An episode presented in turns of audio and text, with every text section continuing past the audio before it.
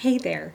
I'm so looking forward to talking with you about friendliness this month because friendliness is really at the heart of healing, feeling calm, and regulated. It's actually at the heart of feeling safe. And I'm not saying that friendliness underlies safety, not at all. Feeling safe is the foundation for any wonderful connection and also the foundation for any healing or change creation. However, friendliness is a critical, inherent part of the process of finding safety and a safe embodied experience. Safety is like the vehicle it's like the car that you need um, that takes you from point A to point B, but friendliness is like the car's engine. The car can't run without the engine, but an engine by itself doesn't do you any good either. Both are needed and both work together. So, safety is the whole shebang, it's the whole car.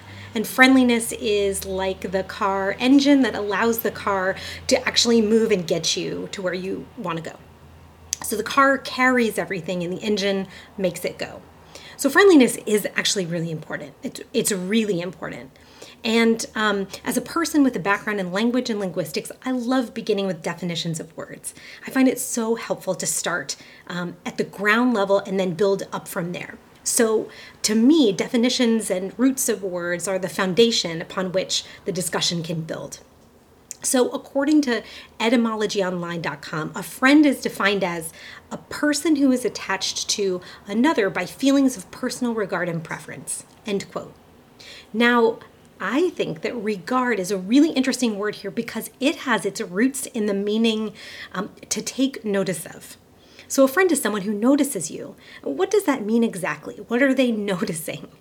Well, perhaps they're noticing you have you ever had the experience of another person taking a genuine interest in learning what your needs and interests and preferences are, what your likes and dislikes are, um, specifically for the purpose of taking all those things into account when making future decisions? Like, if someone really took the time to listen as you mentioned what kind of foods you liked and then cooked you that food when they had you over for dinner without you having to retell them what you liked, that's someone who cares about noticing you and learning about you so that they can take you into account in the future. That's a true friend. They're curious and committed to noticing and learning about you. Perhaps even checking with you to make sure. So they might say, Hey, I recall that you really enjoyed tulips. Did I get that right? Because I just saw that there's a spring tulip show at the local botanical garden and it made me think of you. Do you want to go? That's a friendly regard.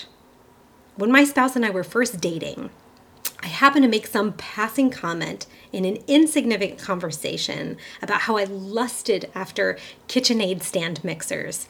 You know, the fancy countertop mixers that you can make anything in from fancy pastries to pasta and even ice cream with their attachments.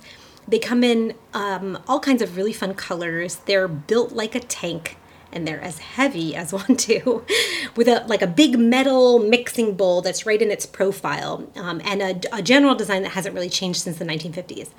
Okay, so for Christmas that year, my spouse, who was then my boyfriend, remembered this passing comment that I made from months before and surprised me with a KitchenAid countertop mixer. It was an incredibly thoughtful and expensively splurgy gift. It was a caring action, and it made me feel noticed, recognized, and important enough to pay attention to. So, okay, the examples that I've given so far food preferences, tulips, KitchenAid mixer they're all true examples of friendly regard, but they're all examples of needs and interests that are not so heavy duty, if you will. So, have you ever had someone take notice of the emotional pain that you describe in your past experiences, remember it, and then take that into account in future interactions?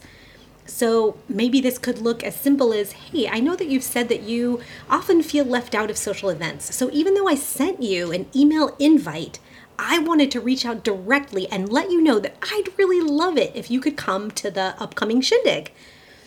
Or, um, as another example, if someone realizes that they might have hurt you, they might say, Hey, I remember you saying that you've had a recent experience with disappointment, and that's a, a tender spot for you. I'm concerned that my doing X, Y, or Z could have left you with a similar feeling. I don't want you to be left with that feeling, so I'm wondering if I can check in with you about that and we can talk about it.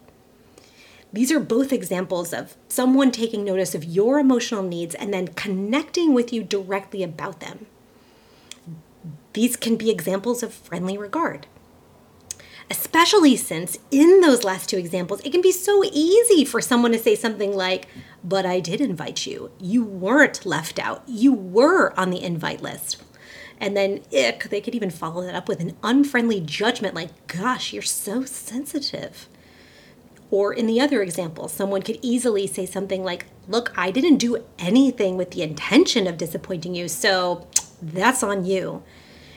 And in one sense, these two alternative, unfriendly examples are true. Perhaps that person did technically invite you to their party, or the other person um, may not have intended to disappoint you.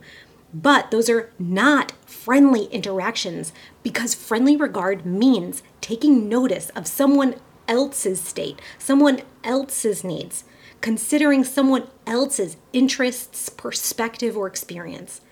Friendship and friendly regard are inherently relational. And what I mean by that is a friendly approach always takes into account the other person.